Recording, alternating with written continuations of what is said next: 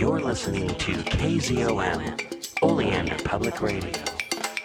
Section 5 of Astounding Stories 16, April 1931. Astounding Stories 16, April 1931, by Various. The Exile of Time. Chapters 1 and 2. Chapter 1 Mysterious Girl The extraordinary incidents began about 1 a.m. in the night of June 8 to 9, 1935. I was walking through Patton Place in New York City with my friend Larry Gregory. My name is George Rankin.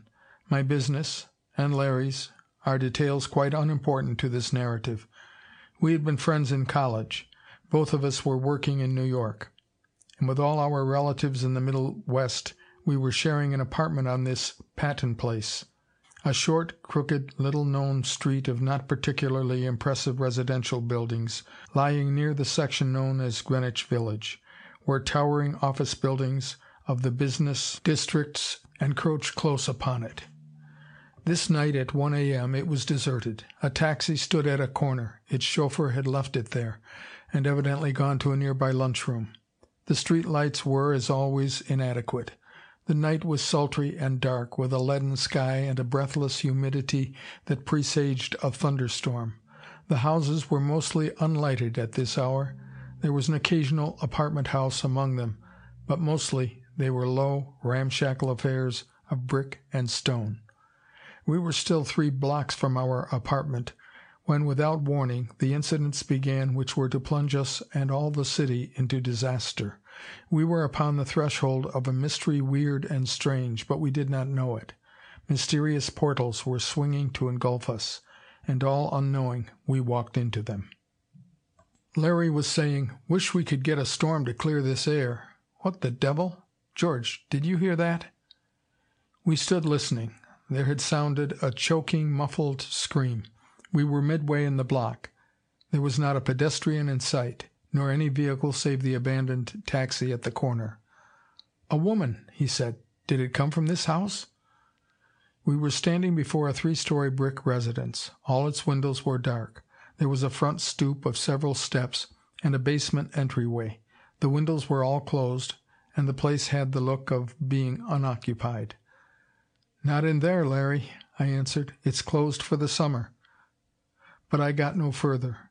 We heard it again and this time it sounded, not like a scream, but like a woman's voice calling to attract our attention. "George, look over there!" Larry cried. The glow from a street light illumined the basement entryway, and behind one of the dark windows a girl's face was pressed against the pane. Larry stood gripping me, then drew me forward and down the steps of the entryway. There was a girl in the front basement room. Darkness was behind her, but we could see her white, frightened face close to the glass. She tapped on the pane, and in the silence we heard her muffled voice. "Let me out! Oh, let me get out!" The basement door had a locked iron gate. I rattled it. "No way of getting in," I said, then stopped short with surprise. "What the devil I joined Larry by the window. The girl was only a few inches from us. She had a pale, frightened face wide, terrified eyes. Even with that first glimpse I was transfixed by her beauty and startled. There was something weird about her. A low necked white satin dress disclosed her snowy shoulders. Her head was surmounted by a pile of snow white hair, with dangling white curls framing her pale, ethereal beauty. She called again. "What's the matter with you?" Larry demanded. "Are you alone in there? What is it?" She backed from the window. We could see her only as a white blob in the darkness of the basement room. I called, "Can you hear us? What is it?" Then she screamed again a low scream, but there was infinite terror in it, and again she was at the window. "You will not hurt me? Let me oh, please let me come out." Her fists pounded the casement. What I would have done I don't know. I recall wondering if the policeman would be at our corner down the block. He very seldom was there. I heard Larry saying, "What the hell? I'll get her out. George, get me that brick. Now get back, girl." I'm going to smash the window." But the girl kept her face pressed against the pane. I had never seen such terrified eyes terrified at something behind her in the house, and equally frightened at us. I called to her. "Come to the door. Can't you come to the door and open it?" I pointed to the basement gate. "Open it. Can you hear me?" "Yes, I can hear you. And you speak my language. But you you will not hurt me? Where am I? This this was my house a moment ago. I was living here." Demented! It flashed to me. An insane girl, locked in this empty house. I gripped Larry, said to him, "Take it easy. There's something queer about this. We can't smash windows. Let's "You open the door," he called to the girl. "I cannot." "Why? Is it locked on the inside?" "I don't know. Because Oh, hurry! If he if it comes again We could see her turn to look behind her. Larry demanded, "Are you alone in there?" "Yes now. But oh! a moment ago he was here." "Then come to the door." "I cannot. I don't know where it is. This is so strange and dark a place. And yet it was my home just a little time ago." Demented! And it seemed to me that her accent was very queer. A foreigner, perhaps. She went suddenly into frantic fear. Her fists beat the window glass almost hard enough to shatter it. "We'd better get her out," I agreed. "Smash it, Larry." "Yes." He waved at the girl. "Get back. I'll break the glass. Get away so you won't get hurt." The girl receded into the dimness. "Watch your hand," I cautioned. Larry took off his coat and wrapped his hand and the brick in it. I gazed behind us. The street was still empty. The slight commotion we had made had attracted no attention.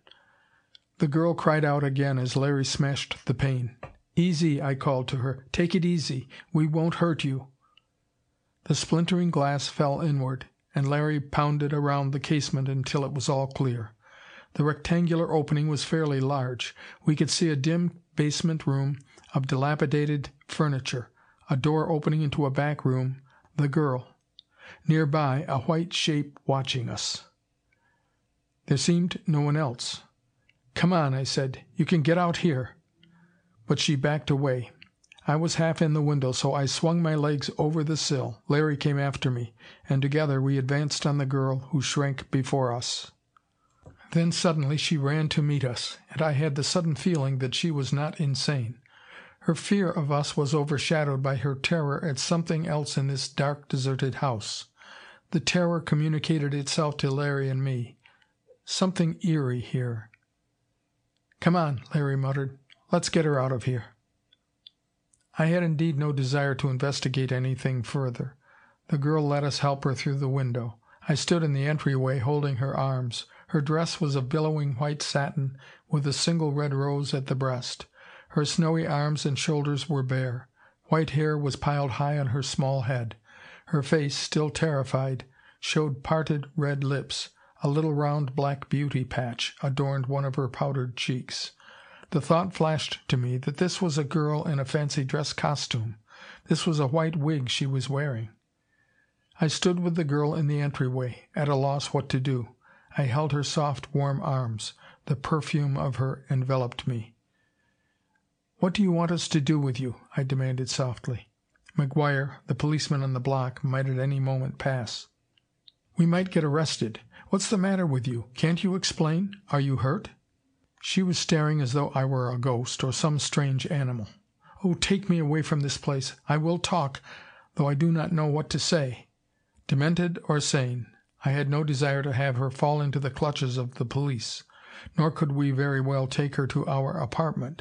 But there was my friend Dr. Alten, alienist who lived within a mile of here. "We'll take her to Alten's," I said to Larry, "and find out what this means. She isn't crazy." A sudden wild emotion swept me then. Whatever this mystery, more than anything in the world I did not want the girl to be insane. Larry said, "There was a taxi down the street." It came now, slowly along the deserted block. The chauffeur had perhaps heard us, and was cruising past to see if we were possible fares. He halted at the curb. The girl had quieted, but when she saw the taxi, her face registered wildest terror, and she shrank against me. "No no don't let it kill me " Larry and I were pulling her forward. "What the devil's the matter with you?" Larry demanded again. She was suddenly wildly fighting with us. "No that mechanism " "Get her in it," Larry panted. "We'll have the neighborhood on us." It seemed the only thing to do. We flung her, scrambling and fighting, into the taxi. To the half frightened, reluctant driver, Larry said vigorously: "It's all right. We're just taking her to a doctor. Hurry and get us away from here. There's good money in it for you." The promise, and the reassurance of the physician's address, convinced the chauffeur. We whirled off toward Washington Square. Within the swaying taxi I sat holding the trembling girl. She was sobbing now, but quieting. "There," I murmured. "We won't hurt you. We're just taking you to a doctor. You can explain to him. He's very intelligent." "Yes," she said softly. "Yes, thank you. I'm all right now." She relaxed against me, so beautiful, so dainty a creature. Larry leaned toward us. "You're better now?" "Yes." "That's fine. You'll be all right. Don't think about it." He was convinced she was insane. I breathed again the vague hope that it might not be so. She was huddled against me. Her face, upturned to mine, had color in it now red lips, a faint rose tint in the pale cheeks. She murmured, "Is this New York?" My heart sank. "Yes," I answered. "Of course it is." "But when? What do you mean?" "I mean, what year?" "Why, 1935." She caught her breath. "And your name is?" "George Rankin." "And I," her laugh had a queer break in it, "I am Mistress Mary Atwood. But just a few minutes ago oh, am I dreaming? Surely I'm not insane." Larry again leaned over us. "What are you talking about?" "You're friendly, you two. Like men. Strange so very strange looking young men. This this carriage without any horses I know now it won't hurt me." She sat up. "Take me to your doctor. And then to the general of your army. I must see him and warn him warn you all." She was turning half hysterical again. She laughed wildly. "Your general he won't be General Washington, of course but I must warn him." She gripped me. "You think I am demented. But I am not. I am Mary Atwood, daughter of Major Charles Atwood of General Washington's staff. That was my home, where you broke the window, but it did not look like that a few moments ago. You tell me this is the year 1935, but just a few moments ago I was living in the year 1777. End of chapter 1 Chapter 2 From Out of the Past Sane? said Dr. Alten. Of course she's sane. He stood gazing down at Mary Atwood. He was a tall, slim fellow, this famous young alienist, with dark hair turning slightly gray at the temples, and a neat black mustache that made him look older than he was. Dr. Alten, at this time, in spite of his eminence, had not yet turned forty. "She's sane," he reiterated. "Though from what you tell me, it's a wonder that she is." He smiled gently at the girl. "If you don't mind, my dear, tell us just what happened to you, as calmly as you can." She sat by an electrolier in Dr. Alten's living room. The yellow light gleamed on her white satin dress, on her white shoulders, her beautiful face with its little round black beauty patch, and the curls of the white wig dangling to her neck. From beneath the billowing flounced skirt, the two satin points of her slippers showed. A beauty of the year 1777. This thing so strange. I gazed at her with quickened pulse. It seemed that I was dreaming, that as I sat before her in my tweed business suit with its tubular trousers, I was the anachronism. This should have been candlelight illumining us.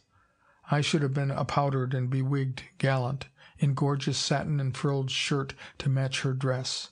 How strange, how futuristic we three men of 1935 must have looked to her. And this city through which we had whirled her in the throbbing taxi. No wonder she was overwrought. Alten fumbled in the pockets of his dressing gown for cigarettes. "Go ahead, Miss Mary. You are among friends. I promise we will try and understand." She smiled. "Yes, I I believe you." Her voice was low. She sat staring at the floor, choosing her words carefully, and though she stumbled a little, her story was coherent. Upon the wings of her words my fancy conjured that other time world, more than a hundred and fifty years ago. "I was at home to night," she began. "To night after dinner. I have no relatives except my father. He is General Washington's aide. We live our home is north of the city. I was alone, except for the servants. Father sent word to night that he was coming to see me. The messenger got through the British lines. But the redcoats are everywhere. They were quartered in our house. For months I have been little more than a servant to a dozen of my Lord Howe's officers. They are gentlemen, though. I have no complaint. Then they left, and father, knowing it, wanted to come to see me. He should not have tried it. Our house is watched. He promised me he would not wear the British red. She shuddered. Anything but that. To have him executed as a spy. He would not risk that, but wear merely a long black cloak. He was to come about ten o'clock, but at midnight there was no sign of him. The servants were asleep. I sat alone, and every pounding hoofbeat on the road matched my heart. Then I went into the garden. There was a dim moon in and out of the clouds. It was hot, like tonight. I mean, why, it was tonight. It's so strange. In the silence of Alten's living room we could hear the hurried ticking of his little mantel clock, and from the street outside came the roar of a passing elevated train and the honk of a taxi. This was New York of 1935. But to me the crowding ghosts of the past were here.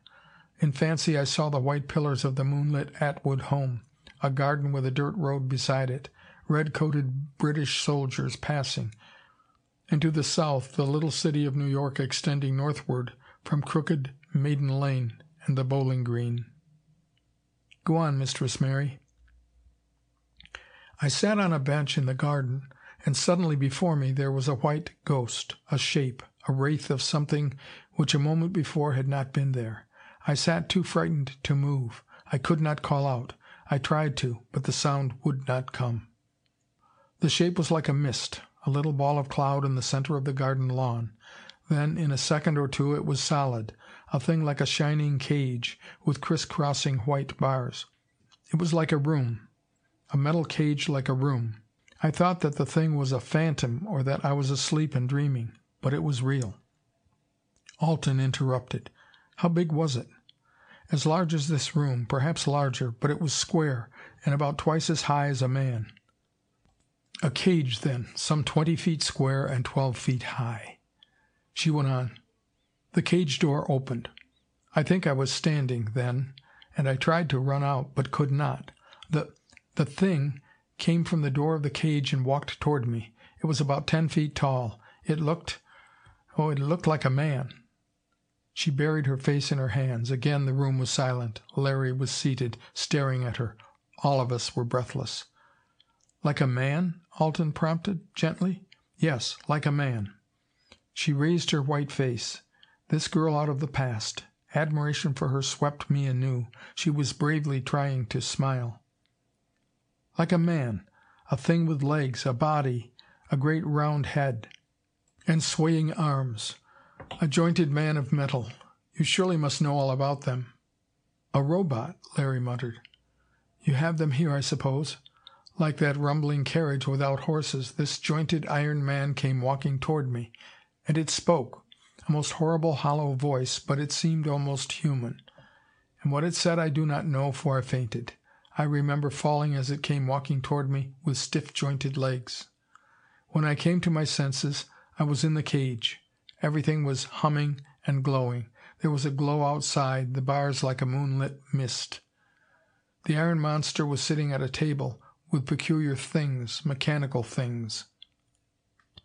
"The controls of the cage mechanisms," said Alten. "How long were you in the cage?"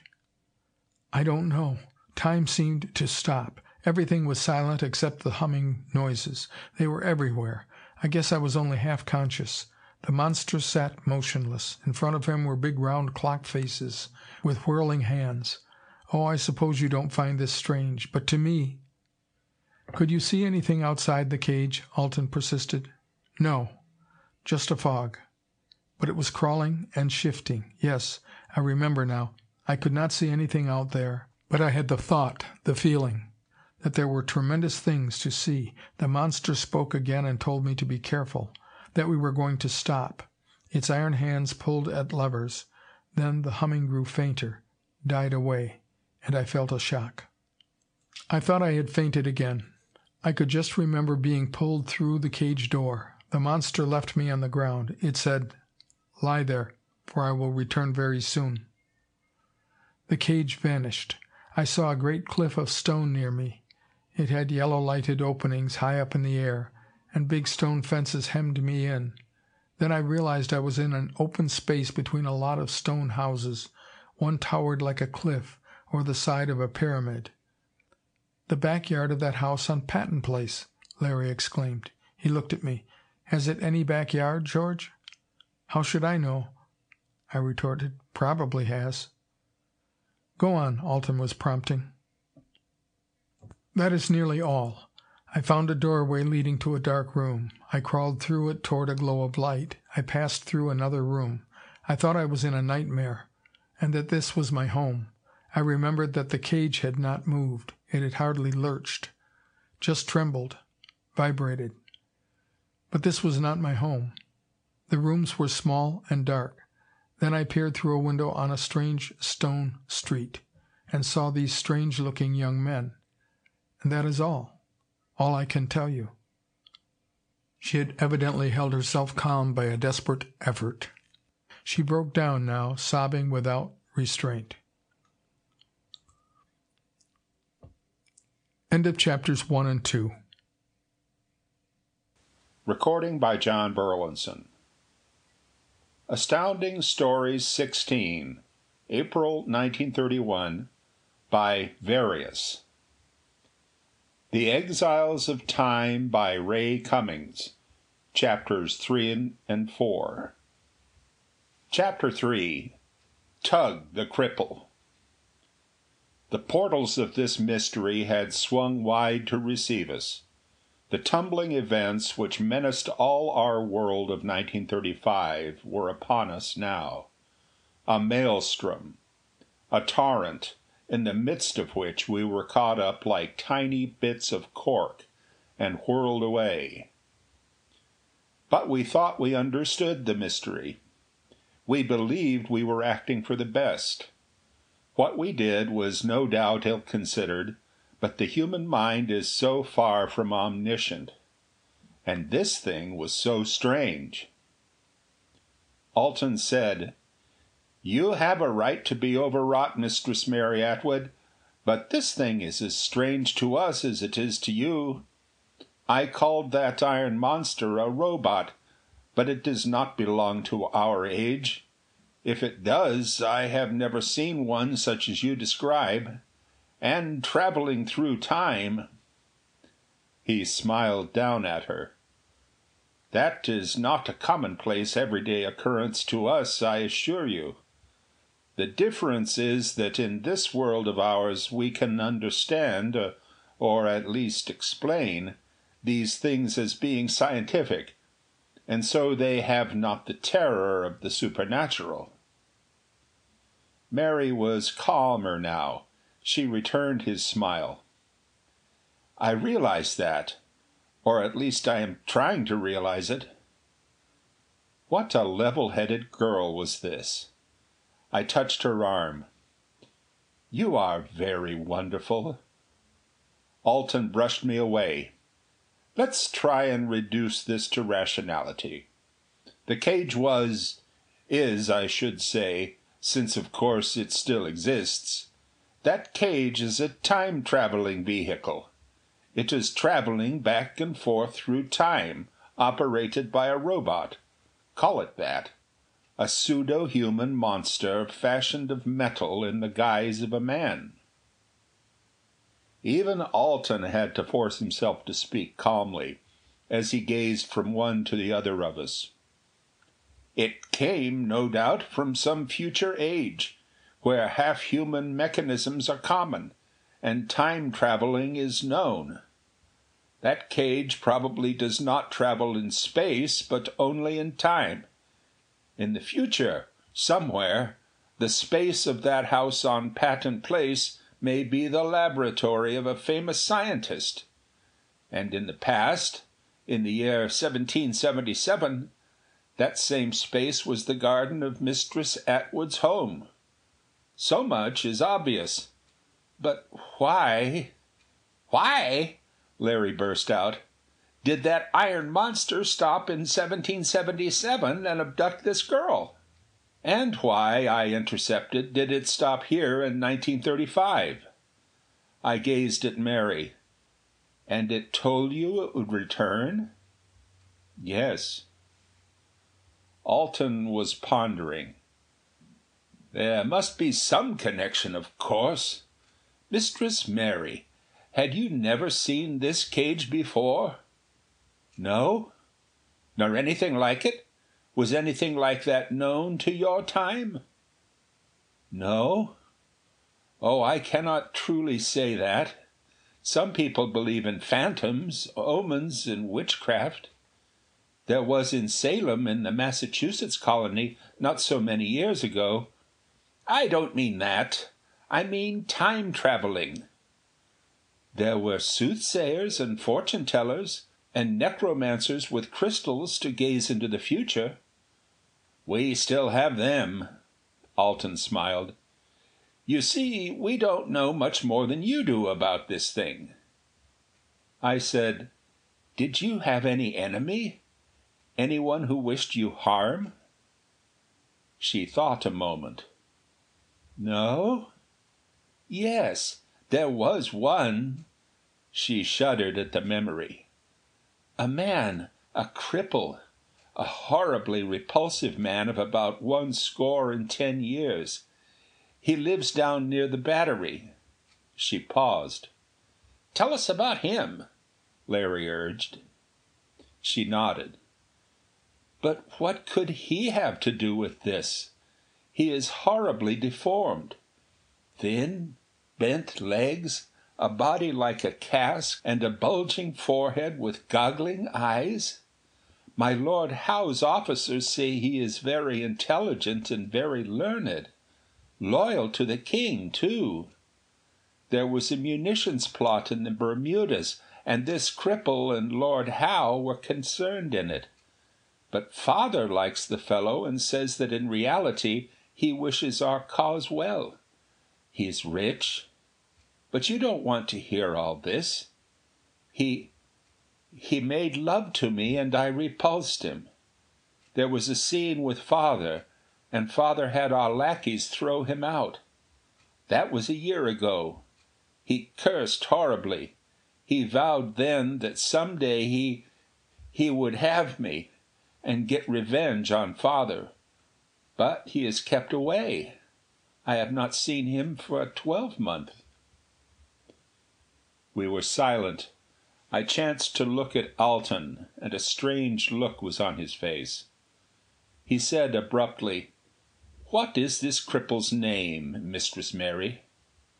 "Tugh. He is known to all the city as Tugh just that. I never heard any Christian name." Alten rose sharply to his feet. "A cripple named Tugh?" "Yes," she affirmed wonderingly. "Does it mean anything to you?" Alten swung on me. What is the number of that house on Patton Place? Did you happen to notice?" I had, and wondering, I told him. "Just a minute," he said. "I want to use the phone." He came back to us in a moment. His face was very solemn. "That house on Patton Place is owned by a man named Tugh. I just called a reporter friend. He remembers a certain case. He confirmed what I thought. Mistress Mary, did this Tugh in your time ever consult doctors, trying to have his crippled body made whole?" "Why, of course he did. I have heard that many times. But his crippled, deformed body cannot be cured." Alten checked Larry and me when we would have broken in with astonished questions. He said, "Don't ask me what it means. I don't know. But I think that this cripple, this Tugh, has lived both in 1777 and 1935, and is traveling between them in this time traveling cage. And perhaps he is the human master of that Robot." Alten made a vehement gesture. "But we'd better not theorize. It's too fantastic. Here is the story of Tugh in our time. He came to see me some three years ago, in 1932, I think. He offered any price if I could cure his crippled body. All the New York medical fraternity knew him. He seemed sane, but obsessed with the idea that he must have a body like other men like Faust, who, as an old man, paid the price of his soul to become youthful. He wanted to have the beautiful body of a young man. Alten was speaking vehemently. My thoughts ran ahead of his words. I could imagine with gruesome fancy so many things a cripple traveling to different ages, seeking to be cured, desiring a different body. Alten was saying, "This fellow Tugh lived alone in that house on Patton Place. He was all you say of him, Mistress Mary hideously repulsive, a sinister personality, about thirty years old. And in 1932 he got mixed up with a girl who had a somewhat dubious reputation herself a dancer, a frequenter of night clubs, as they used to be called. Her name was Doris Johns something like that. She evidently thought she could get money out of Tugh. Whatever it was, there was a big uproar. The girl had him arrested, saying that he had assaulted her. The police had quite a time with the cripple." Larry and I remembered a few of the details of it now, though neither of us had been in New York at the time. Alten went on: "Tugh fought with the police went berserk. I imagine they handled him pretty roughly. In the magistrate's court he made another scene, and fought with the court attendants. With ungovernable rage he screamed vituperatives, and was carried kicking, biting, and snarling from the court room. He threatened some wild, weird revenge upon all the city officials, even upon the city itself. "Nice sort of chap," Larry commented. But Alten did not smile. The magistrate could only hold him for contempt of court. The girl had absolutely no evidence to support her accusation of assault. Tugh was finally dismissed. A week later he murdered the girl. The details are unimportant, but he did it. The police had him trapped in his house had the house surrounded this same one on Patton Place. But when they burst in to take him, he had inexplicably vanished. He was never heard from again. Alten continued to regard us with grim, solemn face. "Never heard from until to night, and now we hear of him. How he vanished with the police guarding every exit to that house well, it's obvious, isn't it? He went into another Time world back to 1777, doubtless." Mary Atwood gave a little cry. I had forgotten that I must warn you. Tugh told me once, before father and I quarreled with him, that he had a mysterious power. He was a most wonderful man, he said, and there was a world in the future he mentioned 1934 or 1935 which he hated. A great city whose people had wronged him, and he was going to bring death to them death to them all. I did not heed him. I thought he was demented raving." Alten's little clock ticked with tumultuous heartbeat through another silence. The great city around us, even though this was two o'clock in the morning, throbbed with a myriad of blended sounds. A warning! Was the girl from out of the past giving us a warning of coming disaster to this great city? Alten was pacing the floor. "What are we to do? Tell the authorities? Take Mistress Mary Atwood to police headquarters, and inform them that she has come from the year 1777? And that if we are not careful there will be an attack on New York?" "No!" I burst out.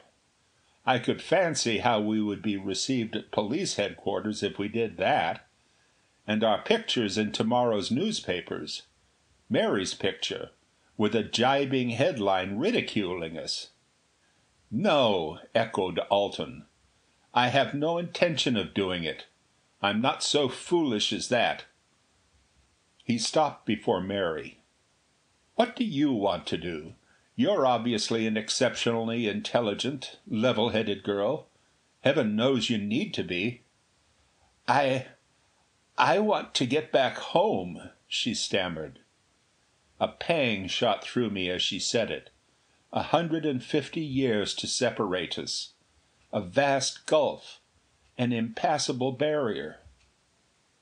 "That mechanism said it would return." "Exactly agreed Alten. And excitement was upon us all. Exactly what I mean. Shall we chance it? Try it? There's nothing else I can think of to do. I have a revolver and two hunting rifles." "Just what do you mean?" I demanded. "I mean we'll take my car and go to Tugh's house on Patton Place, right now, and if that mechanical monster returns, we'll seize it. Alten, the usually calm, precise man of science, was tensely vehement. "Seize it? Why not? Three of us armed ought to be able to overcome a Robot.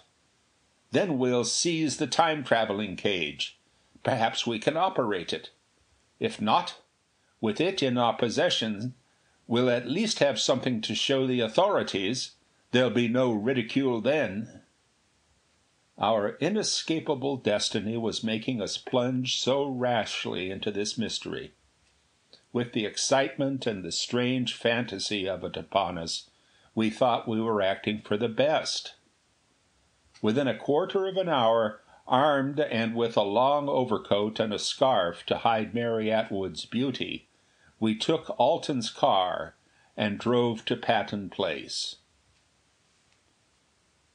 Chapter 4 The Fight with the Robot Patrolman McGuire quite evidently had not passed through Patton Place since we left it, or at least he had not noticed the broken window. The house appeared as before dark, silent, deserted, and the broken basement window yawned with its wide black opening. "I'll leave the car around on the other street," Alten said as slowly we passed the house. "Quick! No one's in sight. You three get out here." We crouched in the dim entryway, and in a moment he joined us. I clung to Mary Atwood's arms. "You're not afraid?" I asked. "No. Yes, of course I'm afraid, but I want to do what we planned. I want to go back to my own world to my father." "Inside," Alten whispered. "I'll go first. You two follow with her." I can say now that we should not have taken her into that house. It is so easy to look back upon what one might have done. We climbed through the window into the dark front basement room. There was only silence, and our faintly padding footsteps on the carpeted floor. The furniture was shrouded with cotton covers, standing like ghosts in the gloom. I clutched the loaded rifle which Alten had given me. Larry was similarly armed, and Alten carried a revolver. "Which way, Mary?" I whispered. "You're sure it was outdoors?" "Yes. This way, I think." We passed through the connecting door. The back room seemed to be a dismantled kitchen. "You stay here with her a moment," Alten whispered to me. "Come on, Larry. Let's make sure no one nothing is down here." I stood silent with Mary, while they prowled about the lower floor. "It may have come and gone," I whispered. "Yes." She was trembling against me. It seemed to me an eternity while we stood there listening to the faint footfalls of Larry and Alten. Once they must have stood quiet. Then the silence leaped and crowded us. It was horrible to listen to a pregnant silence which every moment might be split by some weird, unearthly sound. Larry and Alten returned. "Seems to be all clear," Alten whispered. "Let's go into the back yard." The little yard was dim. The big apartment house against its rear wall loomed with a blank brick face, save that there were windows some eight stories up. Only a few windows overlooked this dim area with its high enclosing walls. The space was some forty feet square and there was a faded grass plot in the center. We crouched near the kitchen door, with Mary behind us in the room. She said she could recall the cage having stood near the center of the yard, with its door facing this way. Nearly an hour passed.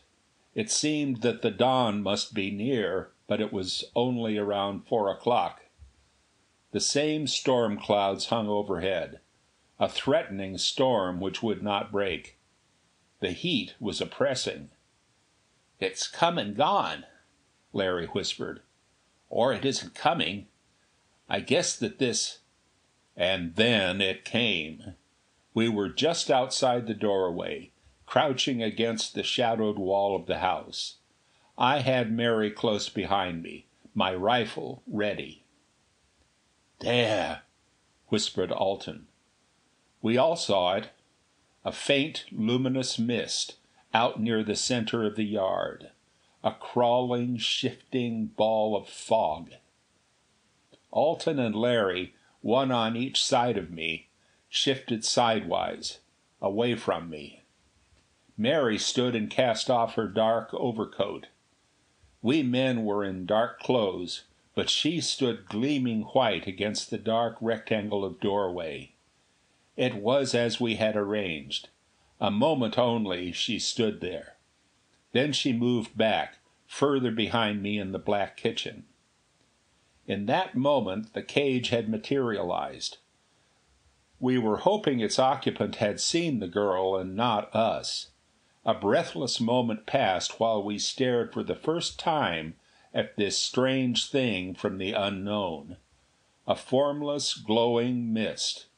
It quickly gathered itself into solidity. It seemed to shrink. It took form. From a wraith of a cage, in a second it was solid. And so silently, so swiftly, came this thing out of time into what we call the present. A dim yard, a second ago, had been empty. The cage stood there, a thing of gleaming silver bars. It seemed to enclose a single room. From within its dim interior came a faint glow, which outlined something standing at the bars, peering out. The doorway was facing us. There had been utter silence, but suddenly, as though to prove how solid was this apparition, we heard the clank of metal and the door slid open. I turned to make sure that Mary was hiding well behind me. The way back to the street, if need for escape arose, was open to her.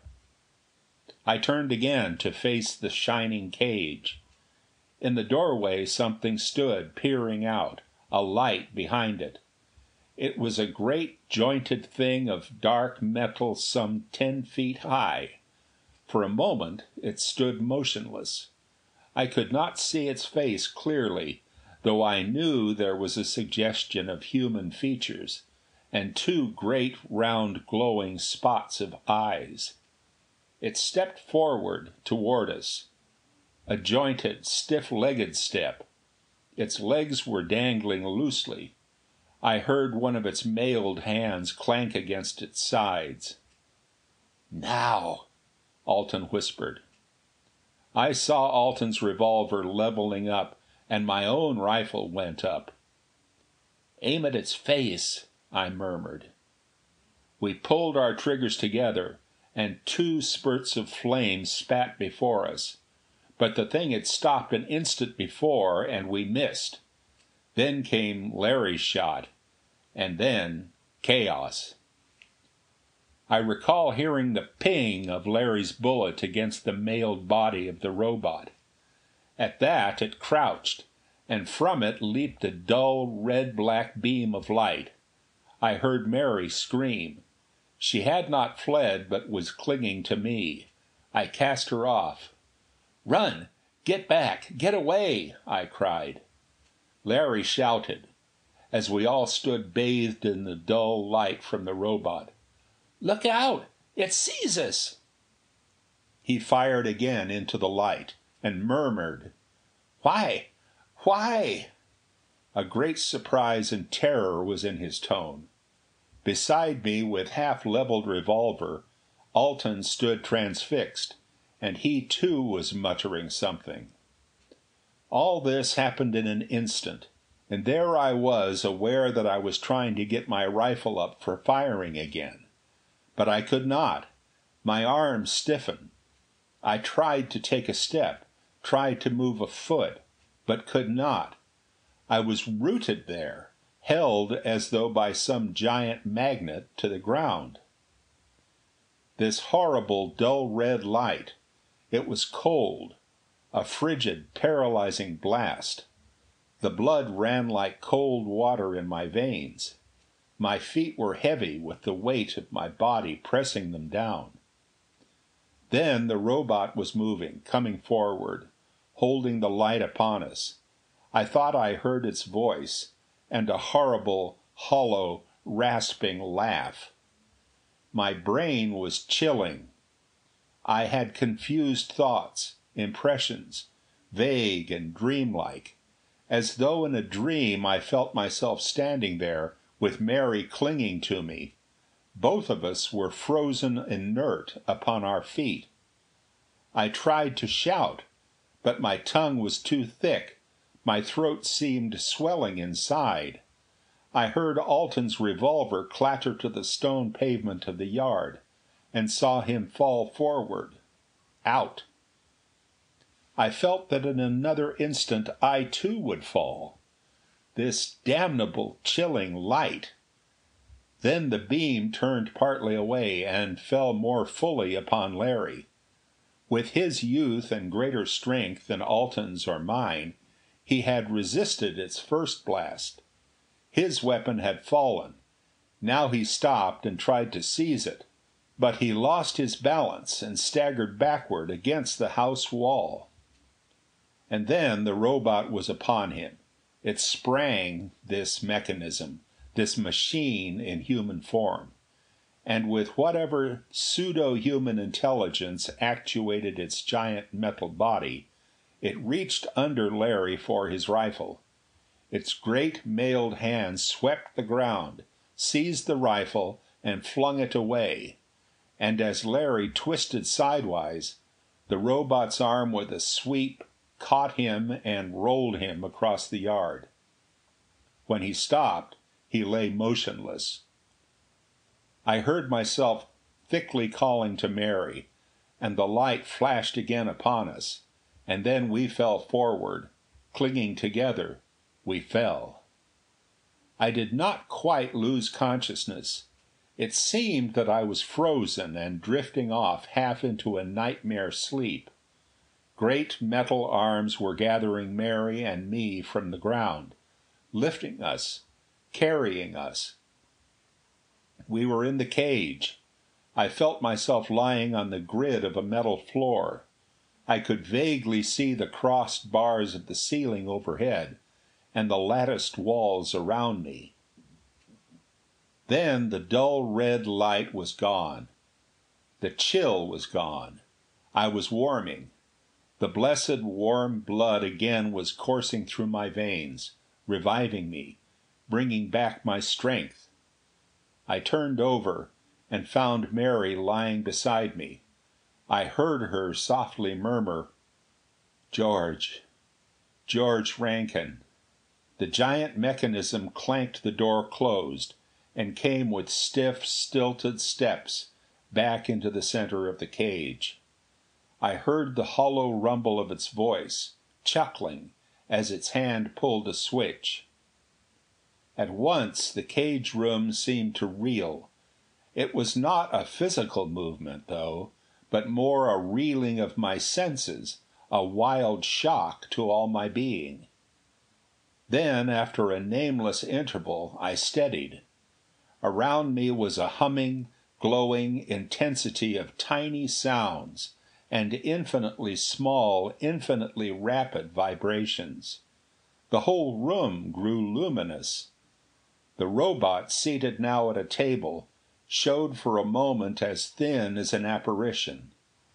All this room, Mary lying beside me, the mechanism, myself, all this was imponderable, intangible, unreal and outside the bars stretched a shining mist of movement. Blurred, shifting shapes over a vast, illimitable vista. Changing things, melting landscapes, silent, tumbling, crowded events blurred by our movement as we swept past them. We were traveling through time. End of chapter 4.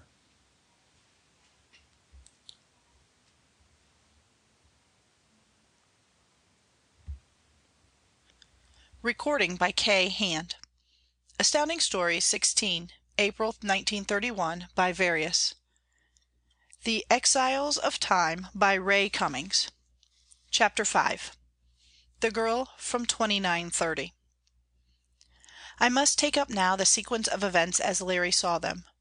I was separated from Larry during most of the strange incidents which befell us later, but from his subsequent account of what happened to him I am constructing several portions of this history, using my own words, based upon Larry's description of the events in which I personally did not participate. I think that this method avoids complications in the narrative and makes more clear my own and Larry's simultaneous actions. Larry recovered unconscious in the backyard of the house on Patton Place, probably only a moment or two after Mary and I had been snatched away in the Time traveling cage. He found himself bruised and battered, but apparently without injuries. He got to his feet weak and shaken. His head was roaring. He recalled what had happened to him, but it seemed like a dream. The backyard was then empty. He remembered vaguely that he had seen the mechanism carry Mary and me into the cage, and that the cage had vanished. Larry knew that only a few moments had passed. The shots had aroused the neighborhood. As he stood now against the house wall dizzily looking around, he was aware of calling voices from the nearby windows. Then Larry stumbled over Alten, who was lying on his face near the kitchen doorway. Still alive, he groaned as Larry fell over him, but he was unconscious. Forgetting all about his weapon, Larry's first thought was to rush out for help. He staggered through the dark kitchen into the front room and through the corridor into the street. Patton Place, as before, was deserted. The houses were dark, the alarm was all in the rear. There were no pedestrians, no vehicles, and no sign of a policeman. Dawn was just coming. As Larry turned eastward he saw, in a patch of clearing sky, stars paling with the coming daylight.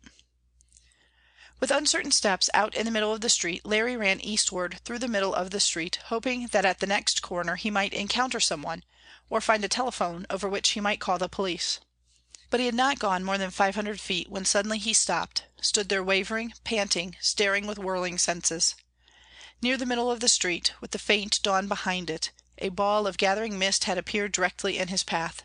It was a luminous, shining mist, and it was gathering into form. In seconds a small glowing cage of white luminous bars stood there in the street, where there had just been nothing. It was not the time traveling cage from the house yard he had just left.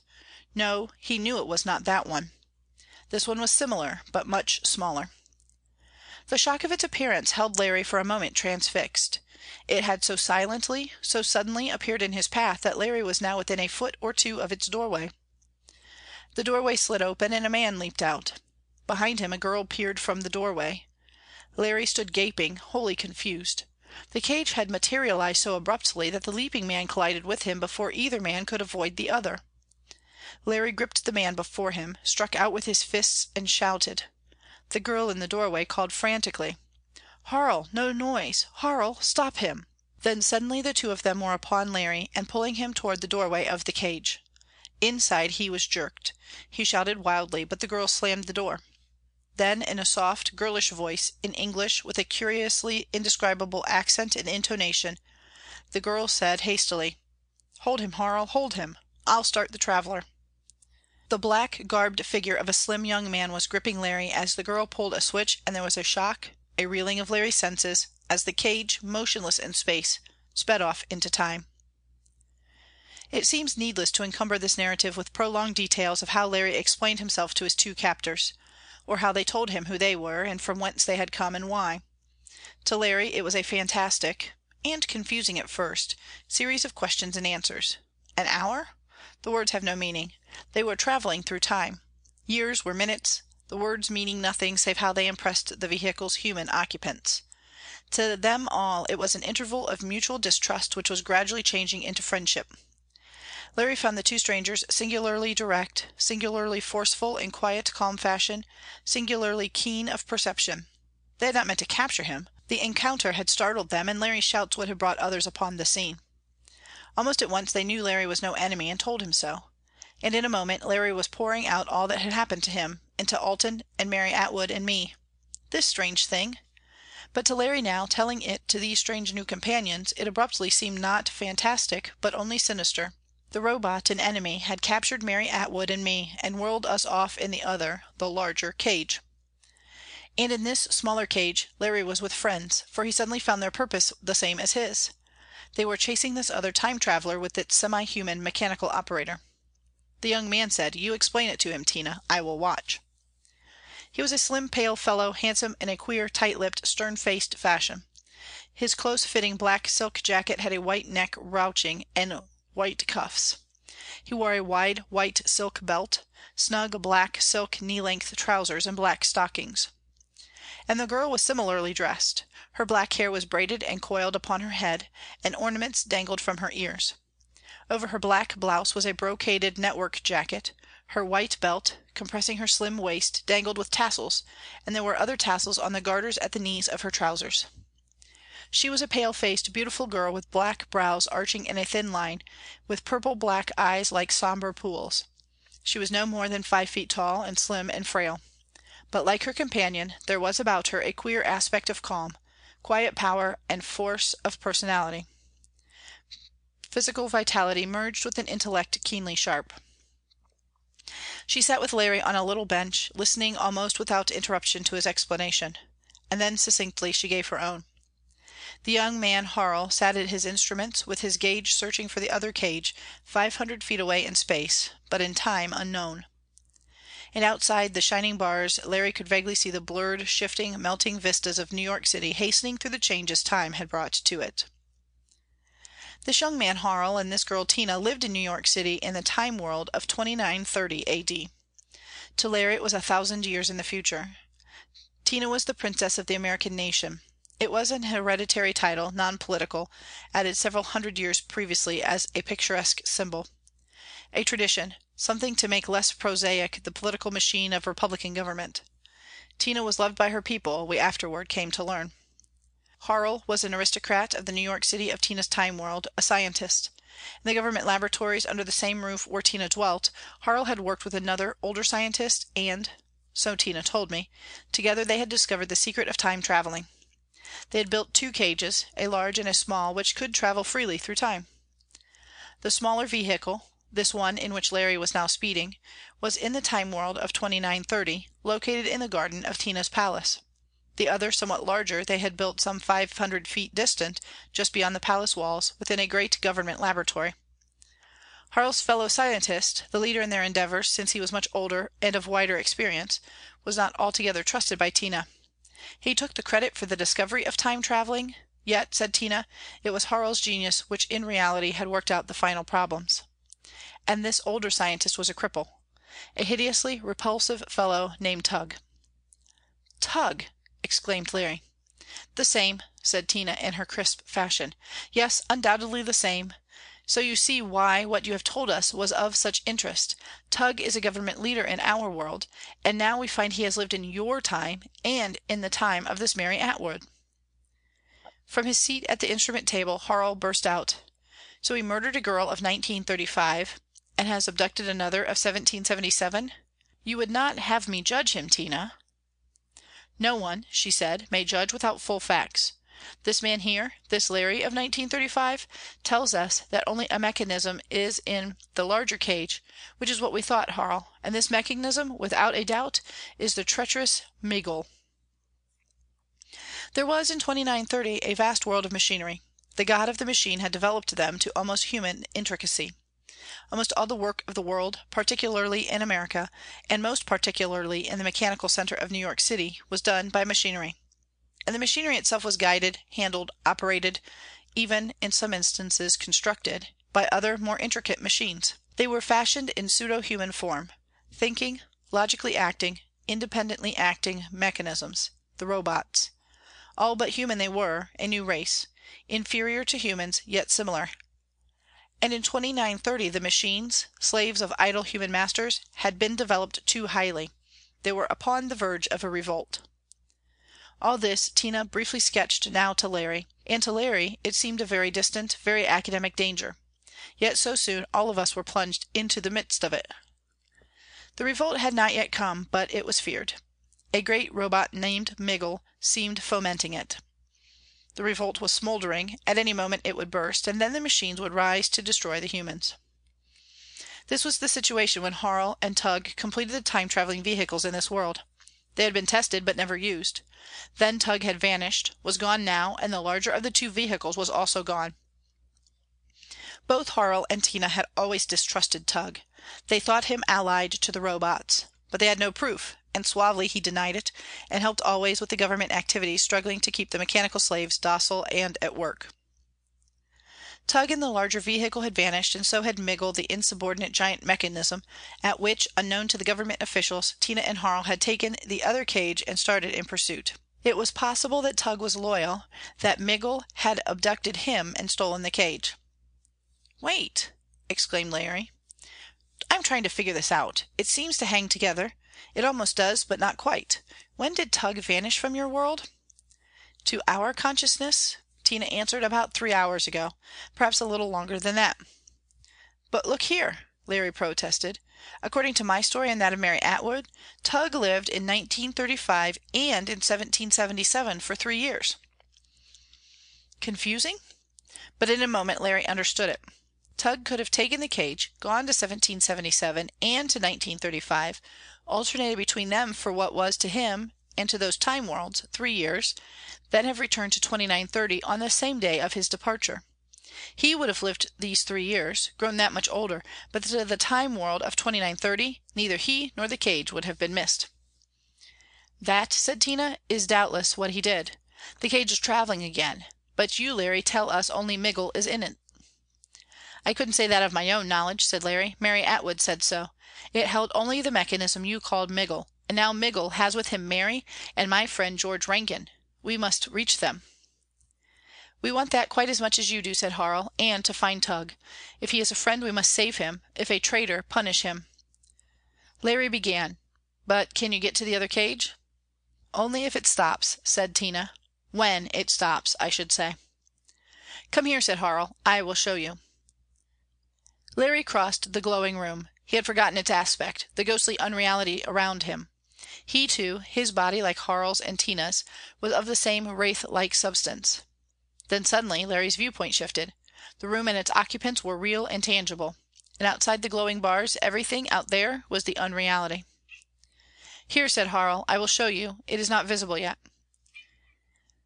Each of the cages was equipped with an intricate device, strange of name, which Larry and I have since termed a time telespectroscope. Larry saw it now as a small metal box with tuning vibration dials, batteries, coils, a series of tiny prisms, and an image mirror, the whole surmounted by what appeared the barrel of a small telescope. Harl had it leveled and was gazing through it. [Footnote: The workings of the time telespectroscope involve all the intricate postulates and mathematical formulae of Time traveling itself. As a matter of practicality, however, the results obtained are simple of understanding. The etheric vibratory rate of the vehicles while traveling through Time was constantly changing. Through the telespectroscope one cage was visible to the other across the 500 feet of intervening space when they approached a simultaneous time, when they, so to speak, were tuned in unison. Thus, Harl explained, the other cage would show as a ghost, the faintest of wraiths, over a time distance of some five or ten years. And the closer in time they approached it, the more solid it would appear. The enemy cage was not visible now, but Harl and Tina had glimpsed it on several occasions. What vast realms time opens within a single small segment of space! The larger vehicle seemed speeding back and forth. A dash into the year 1777, as Larry learned from Mary Atwood. And there had been several evidences of the cage halting in 1935. Larry's account explained two such pauses, but the others? Those others which had brought to the city of New York such amazing disaster? We did not learn of them until much later. But Alten lived through them, and presently I shall reconstruct them from his account. The larger cage was difficult to trace in its sweep along the corridors of time. Never once had Tina and Harl been able to stop simultaneously with it, for a year has so many separate days and hours. The nearest they came was the halt in the night of June 8th 9th, when they encountered Larry and startled, seized him and moved on again. Harl continued to gaze through the eyepiece of the detecting instrument. But nothing showed and the mirror grid on the table was dark. "But which way are we going?" Larry stammered. "Back," said Tina. "The retrograde. Wait! Do not do that." Larry had turned toward where the bars, less luminous, showed a dark rectangle like a window. The desire swept him to gaze out at the shining, changing scene. But Tina checked him. "Do not do that. Not yet. It is too great a shock in the retrograde. It was to me." "But where are we?" In answer she gestured toward a series of tiny dials on the table edge. There were at least two score of them, laid in a triple bank. Dials to record the passing minutes, hours, days, the years, the centuries. Larry stared at the small whirring pointers. Some were a blur of swift whirling movement, the hours and days. Tina showed Larry how to read them. The cage was passing through the year 1880. In a few moments of Larry's consciousness it was 1799, then 1793. The infant American nation was here now, but with the cage retrograding, soon they would be in the Revolutionary War. Tina said, "The other cage may go back to 1777, if Tugh meant ill to Mary Atwood, or wants revenge upon her father, as you said. We shall see." They had reached 1790 when Harl gave a low ejaculation. "You see it?" Tina murmured. "Yes, very faintly." Larry bent tensely forward. "Will it show on the mirror?" "Yes, presently. We are about ten years from it. If we get closer, the mirror will show it." But the mirror held dark. No, now it was glowing a trifle. A vague luminosity. Tina moved toward the instrument controls nearby. "Watch closely, Harl. I will slow us down." It seemed to Larry that the humming with which everything around him was endowed now began descending in pitch. And his head suddenly was unsteady. A singular, wild, queer feeling was with him, an unrest, a tugging torment of every tiny cell of his body. Tina said, "Hold steady, Larry, for when we stop." "Will it shock me?" "Yes, at first, but the shock will not harm you. It is nearly all mental." The mirror held an image now the other cage. Larry saw on the six inch square mirror surface a crawling, melting scene of movement. And in the midst of it, the image of the other cage, faint and spectral. In all the mirrored movement only the apparition of the cage was still. And this marked it, made it visible. Over an interval, while Larry stared, the ghostly image grew plainer. They were approaching its time factor. "It's stopping," Harl murmured. Larry was aware that he had left the eyepiece and joined Tina at the controls. "Tina, let us try to get it right this time." "Yes." "In 1777. But which month, would you say?" It has stopped. See?" Larry heard them clicking switches and setting the controls for a stop. Then he felt Tina gently push him. "Sit here. Standing you might fall." He found himself on a bench. He could still see the mirror. The ghost of the other cage was now lined more plainly upon it. "This month," said Tina, setting a switch. "Would you not say so, and this day?" "But the hour, Tina, the minute?" The vast intricate corridors of time. "It would be in the night. Hasten, Harl, or we will pass. Try the night around midnight. Even Migul has the mechanical intelligence to fear a daylight pausing." The controls were set for the stop. Larry heard Tina murmuring, "Oh, I pray we may have judged with correctness." The vehicle was rapidly coming to a stop. Larry gripped the table, struggling to hold firm to his reeling senses. This soundless, grinding halt. His swaying gaze strayed from the mirror. Outside the glowing bars he could now discern the luminous grayness separating. Swift, soundless claps of light and dark alternating. Daylight and darkness. They had been blended, but now they were separating. The passing, retrograding days, a dozen to the second of Larry's consciousness. Then fewer, vivid daylight, black night, daylight again. "Not too slowly, Harl. We will be seen. Oh, it's gone!" Larry saw the mirror go blank. The image on it had flared to great distinctness, faded, and was gone. Darkness was around Larry. Then daylight. Then darkness again. "Gone?" echoed Harl's disappointed voice. "But it's stopped here. Shall we stop, Tina?" "Yes. Leave the control settings as they are. Larry, be careful now." A dragging second of gray daylight, a plunge into night. It seemed to Larry that all the universe was soundlessly reeling. Out of the chaos Tina was saying, "We have stopped. Are you all right, Larry?" "Yes," he stammered. He stood up. The cage room, with its faint lights, benches and settles, instrument tables and banks of controls, was flooded with moonlight from outside the bars. Night and the moon and stars out there. Harl slid the door open. "Come, let us look." The reeling chaos had fallen swiftly from Larry. With Tina's small black and white figure beside him, he stood at the threshold of the cage.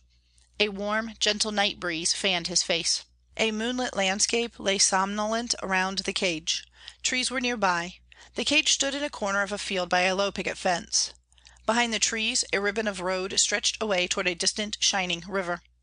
Down the road some five hundred feet the white columns of a large square brick house gleamed in the moonlight and behind the house was a garden and a group of barns and stables. The three in the cage doorway stood whispering, planning, then two of them stepped to the ground. They were Larry and Tina. Harl remained to guard the cage. The two figures on the ground paused a moment and then moved cautiously along the inside line of the fence toward the home of Major Atwood. Strange anachronisms, these two prowling figures. A girl from 2930, a man from 1935. And this was revolutionary New York now. The little city lay well to the south. It was open country up here. The New York of 1935 had melted away and was gone. It was a night in August of 1777. End of chapter 5 Recording by K. Hand. Astounding Stories 16, April 1931 by Various. The Exiles of Time by Ray Cummings Chapters 6 and 7. Chapter 6 The New York Massacre of 1935. Dr. Alten recovered consciousness in the back yard of the house on Patton Place just a few moments after Larry had encountered the smaller time traveling cage and had been carried off by Harl and Tina.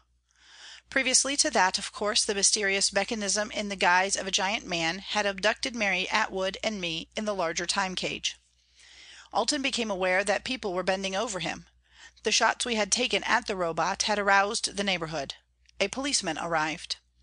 The sleeping neighbors had heard the shots, but it seemed that no one had seen the cage or the metal man who had come from it. Alten said nothing. He was taken to the nearest police station, where grudgingly he told his story. He was laughed at, reprimanded for alcoholism.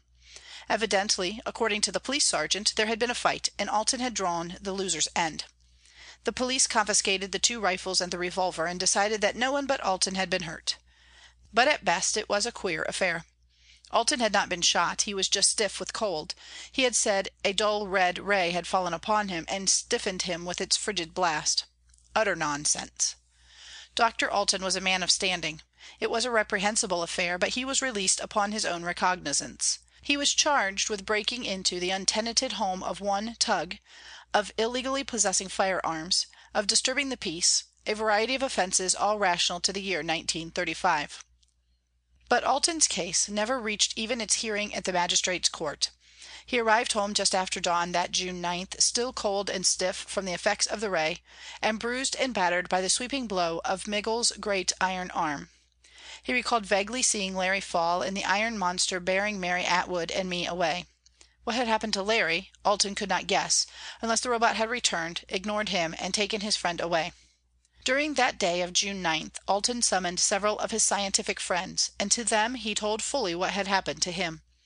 They listened with a keen understanding and a rational knowledge of the possibility that what he said was true, but credibility they could not give him. The noon papers came out. Noted alienist attacked by ghost, felled by one of the fantastic monsters of his brain. A jocular, jibing account. Then Alten gave it up. He had about decided to plead guilty in the magistrate's court to disorderly conduct and all the rest of it. That was preferable to being judged a liar or insane. And then, at about 9 p.m. on the evening of June 9, the first of the mechanical monsters came stalking from the house on Patton Place, the beginning of the revenge which Tugh had threatened when arrested. The policeman at the corner, one McGuire, turned in the first hysterical alarm. He rushed into a little candy and stationery store, shouting that he had seen a piece of machinery running wild. His telephone call brought a squad of his comrades. The Robot at first did no damage. McGuire later told how he saw it as it emerged from the entryway of the Tugh house. It came lurching out into the street, a giant thing of dull gray metal, with tubular, jointed legs, a body with a great bulging chest, a round head, eight or ten feet above the pavement, eyes that shot fire. The policeman took to his heels. There was a commotion in Patton Place during those next few minutes. Pedestrians saw the thing standing in the middle of the street, staring stupidly around it. The head wobbled. Some said that the eyes shot fire, others that it was not the eyes but more like a torch in its mailed hand. The torch shot a small beam of light around the street, a beam which was dull red. The pedestrians fled. Their cries brought people to the nearby house windows. Women screamed. Presently bottles were thrown from the windows. One of these crashed against the iron shoulder of the monster. It turned its head, as though its neck were rubber, some said. And it gazed upward with a human gesture as though it were not angry but contemptuous. But still, beyond a step or two in one direction or another, it merely stood and waved its torch. The little dull red beam of light carried no more than twenty or thirty feet. The street in a few moments was clear of pedestrians, remained littered with glass from the broken bottles. A taxi came suddenly around the corner and the driver, with an almost immediate tire puncture, saw the monster. He hauled up to the curb, left his cab and ran. The Robot saw the taxi cab and stood gazing. It turned its torch beam on it and seemed surprised that the thing did not move. Then thinking evidently that this was a less cowardly enemy than the humans, it made a rush to it. The chauffeur had not turned off his engine when he fled, so the cab stood throbbing. The Robot reached it, cuffed it with a huge mailed fist. The windshield broke, the windows were shattered, but the cab stood purring, planted upon its four wheels. Strange encounter! They say that the Robot tried to talk to it. At last, exasperated, it stepped backward, gathered itself and pounced on it again. Stooping, it put one of its great arms down under the wheels, the other over the hood, and with prodigious strength heaved the cab into the air. It crashed on its side across the street, and in a moment was covered with flames. It was about this time that Patrolman McGuire came back to the scene. He shot at the monster a few times, hit it, he was sure, but the Robot did not heed him. The block was now in chaos. People stood at most of the windows, crowds gathered at the distant street corners, while the blazing taxicab lighted the block with a lurid glare.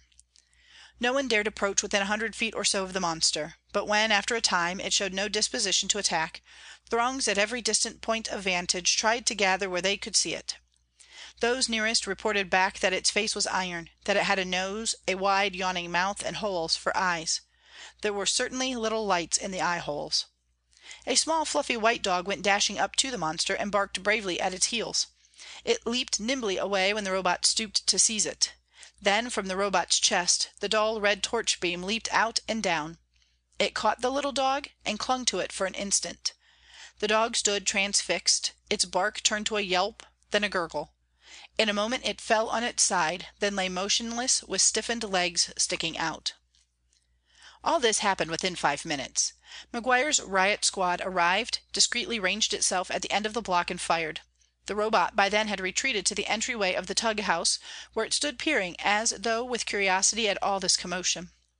There came a clanging from the distance; someone had turned in a fire alarm. Through the gathered crowds and vehicles the engines came tearing up. Presently there was not one Robot, but three, a dozen. More than that, many reports said. But certain it is that within half an hour of the first alarm the block in front of Tugh's home held many of the iron monsters. And there were many human bodies lying strewn there by then. A few policemen had made a stand at the corner, to protect the crowd against one of the Robots. The thing had made an unexpected infuriated rush. There was a panic in the next block, when a thousand people suddenly tried to run. A score of people were trampled underfoot.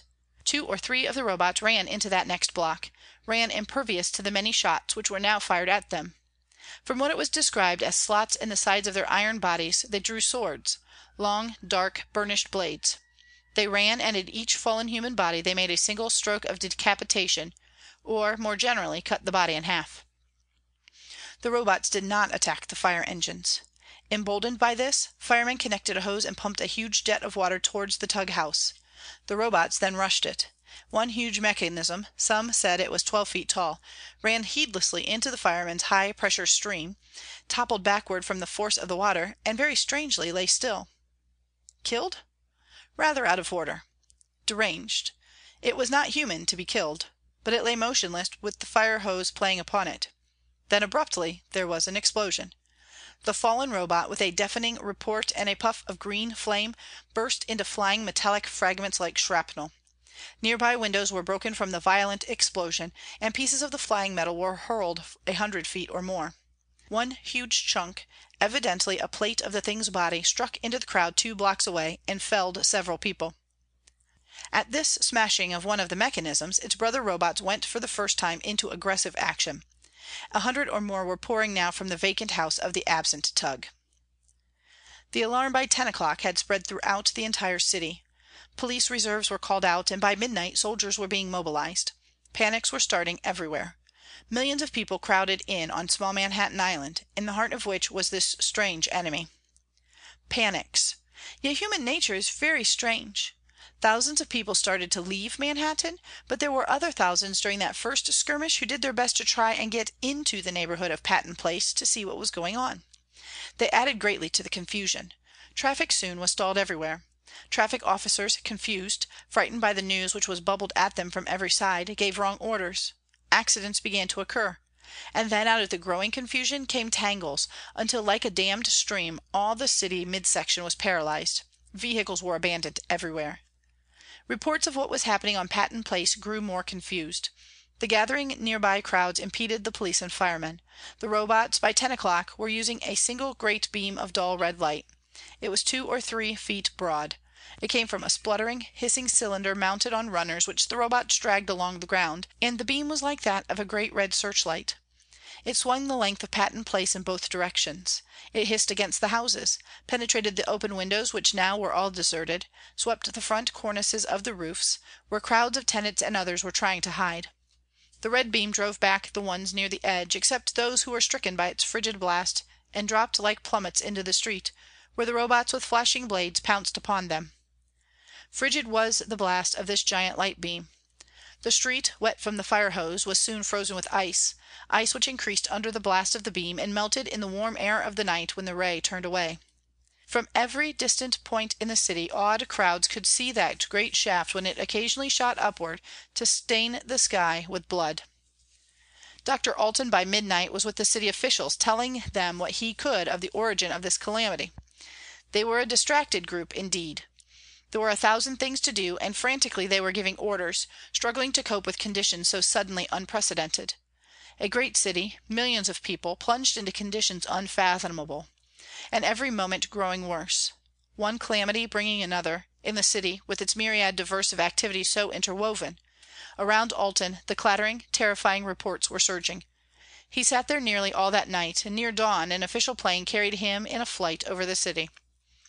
The panics by midnight were causing the most deaths. Thousands, hundreds of thousands, were trying to leave the island. The tube trains, the subways, the elevateds were jammed. There were riots without number in them. Ferry boats and bridges were thronged to their capacity. Downtown Manhattan, fortunately comparatively empty, gave space to the crowds plunging down from the crowded foreign quarters bordering Greenwich Village. By dawn it was estimated that 5,000 people had been trampled to death by the panics in various parts of the city, in the tubes beneath the rivers, and on departing trains. And another thousand or more had been killed by the robots. How many of these monstrous metal men were now in evidence no one could guess. A hundred or a thousand? The time cage made many trips between that night of June 9 and 10, 1935, and a night in 2930. Always it gauged its return to this same night. The Robots poured out into Patton Place. With running, stiff legged steps, flashing swords, small light beams darting before them, they spread about the city. CHAPTER VII THE VENGEANCE OF TUGH A myriad of scenes of horror were enacted. Metal travesties of the human form ran along the city streets, overturning stalled vehicles, climbing into houses, roaming dark hallways, breaking into rooms. There was a woman who afterward told that she crouched in a corner clutching her child when the door of her room was burst in. Her husband, who had kept them there thinking it was the safest thing to do, fought futilely with the great thing of iron.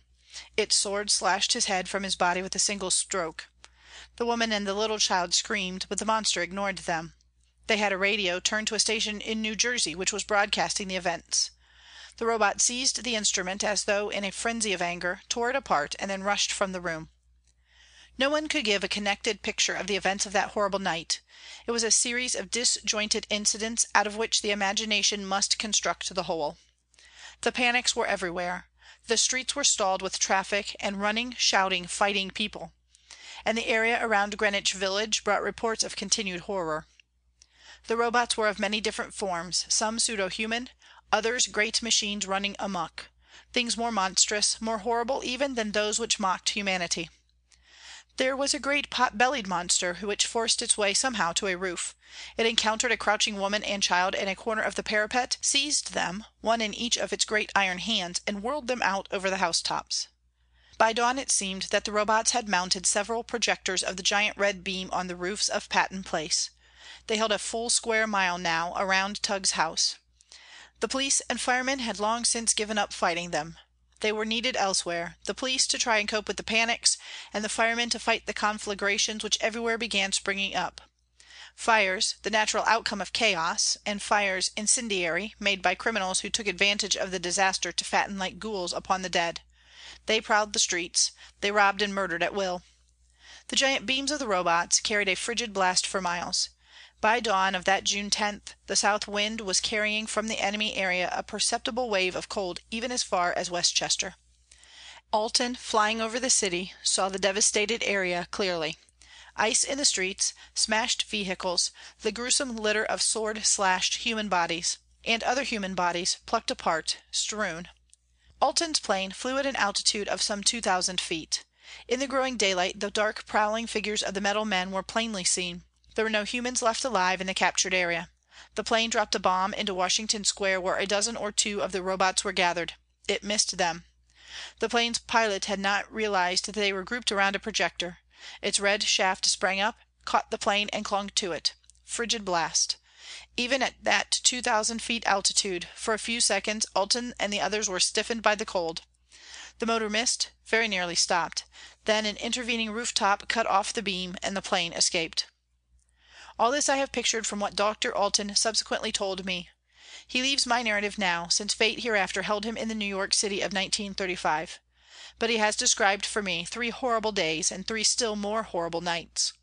The whole world now was alarmed. Every nation offered its forces of air and land and sea to overcome these gruesome invaders.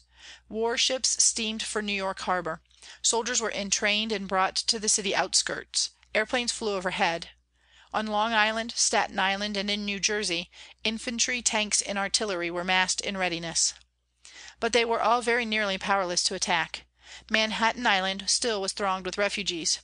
It was not possible for the millions to escape, and for the first day there were hundreds of thousands hiding in their homes. The city could not be shelled. The influx of troops was hampered by the outrush of civilians. By the night of the 10th, nevertheless, ten thousand soldiers were surrounding the enemy area. It embraced now all the mid section of the island. The soldiers rushed in; machine guns were set up. But the Robots were difficult to find. With this direct attack they began fighting with an almost human caution. Their bodies were impervious to bullets save perhaps in the orifices of the face which might or might not be vulnerable. But when attacked they skulked in the houses, or crouched like cautious animals under the smashed vehicles. Then there were times when they would wade forward directly into machine gun fire, unharmed, plunging on till the gunners fled and the Robots wreaked their fury upon the abandoned gun. The only hand to hand conflicts took place on the afternoon of June 10. A full thousand soldiers were killed, and possibly six or eight of the Robots. The troops were ordered away after that; they made lines across the island to the north and to the south, to keep the enemy from increasing its area. Over Greenwich Village now, the circling planes, at their highest altitude to avoid the upflung crimson beams, dropped bombs. Hundreds of houses were wrecked. Tugh's house could not be positively identified, though the attack was directed at it most particularly. Afterward it was found by chance to have escaped. The night of June 10 brought new horrors. Against all the efforts of the troops and the artillery fire which now was shelling the Washington Square area, the giant mechanisms pushed north and south. By midnight, with their dull red beams illuminating the darkness of the canyon streets, they had reached the Battery, and spread northward beyond the northern limits of Central Park. It is estimated that by then there were still a million people on Manhattan Island. The night of the 11th the Robots made their real attack. Those who saw it from planes overhead say that upon a roof near Washington Square a machine was mounted from which a red beam sprang. It was not of parallel rays, like the others; this one spread; and of such power it was that it painted the leaden clouds of the threatening overcast night. Every plane, at whatever high altitude, felt its frigid blast and winged hastily away to safety. Spreading, dull red beam! It flashed with a range of miles. Its light seemed to cling to the clouds, staining like blood, and to cling to the air itself with a dull, lurid radiance. It was a hot night, that June 11, with a brewing thunderstorm. There had been occasional rumbles of thunder and lightning flashes; the temperature was perhaps 90° Fahrenheit. Then the temperature began falling. A million people were hiding in the great apartment houses and homes of the northern sections, or still struggling to escape over the littered bridges or by the paralyzed transportation systems; and that million people saw the crimson radiance and felt the falling temperature. Eighty degrees, then seventy degrees; within half an hour it was at 30°. In unheated houses, in midsummer, in the midst of panic, the people were swept by chilling cold. With no adequate clothing available they suffered greatly, and then abruptly they were freezing. Children wailing with the cold, then asleep in numbed last slumber. Zero weather in midsummer. And below zero. How cold it got there is no one to say. The abandoned recording instrument in the Weather Bureau was found at 2:16 a.m. on the morning of June 12, 1935, to have touched -42° Fahrenheit. The gathering storm over the city burst with lightning and thunder claps through the blood red radiance. And then snow began falling. A steady, white downpour, a winter blizzard with the lightning flashing above it, and the thunder crashing. With the lightning and thunder and snow crazy winds sprang up. They whirled and tossed the thick white snowflakes, swept in blasts along the city streets. It piled the snow in great drifts against the houses, whirled and sucked it upward in white powdery geysers. At 2:30 a.m. there came a change. The dull red radiance which swept the city changed in color. Through the shades of the spectrum it swung up to violet. And no longer was it a blast of cold, but of heat. Of what inherent temperature the ray of that spreading beam may have been no one can say. It caught the houses, and everything inflammable burst into flame. Conflagrations were everywhere, a thousand spots of yellow red flames like torches, with smoke rolling up from them to mingle with the violet glow overhead. The blizzard was gone. The snow ceased; the storm clouds rolled away, blasted by the pendulum winds which lashed the city. By 3 a.m. the city temperature was over 100° Fahrenheit, the dry, blistering heat of a midsummer desert. The northern city streets were littered with the bodies of people who had rushed from their homes and fallen in the heat, the wild winds and the suffocating smoke outside. And then, flung back by the abnormal winds, the storm clouds crashed together overhead. A terrible storm, born of outraged nature, vent itself on the city. The fires of the burning metropolis presently died under the torrent of falling water. Clouds of steam whirled and tossed and hissed close overhead, and there was a boiling hot rain. By dawn the radiance of that strange, spreading beam died away. The daylight showed a wrecked, dead city. Few humans indeed were left alive on Manhattan that dawn. The Robots and their apparatus had gone. The vengeance of Tugh against the New York City of 1935 was accomplished. To be continued. Chapter 7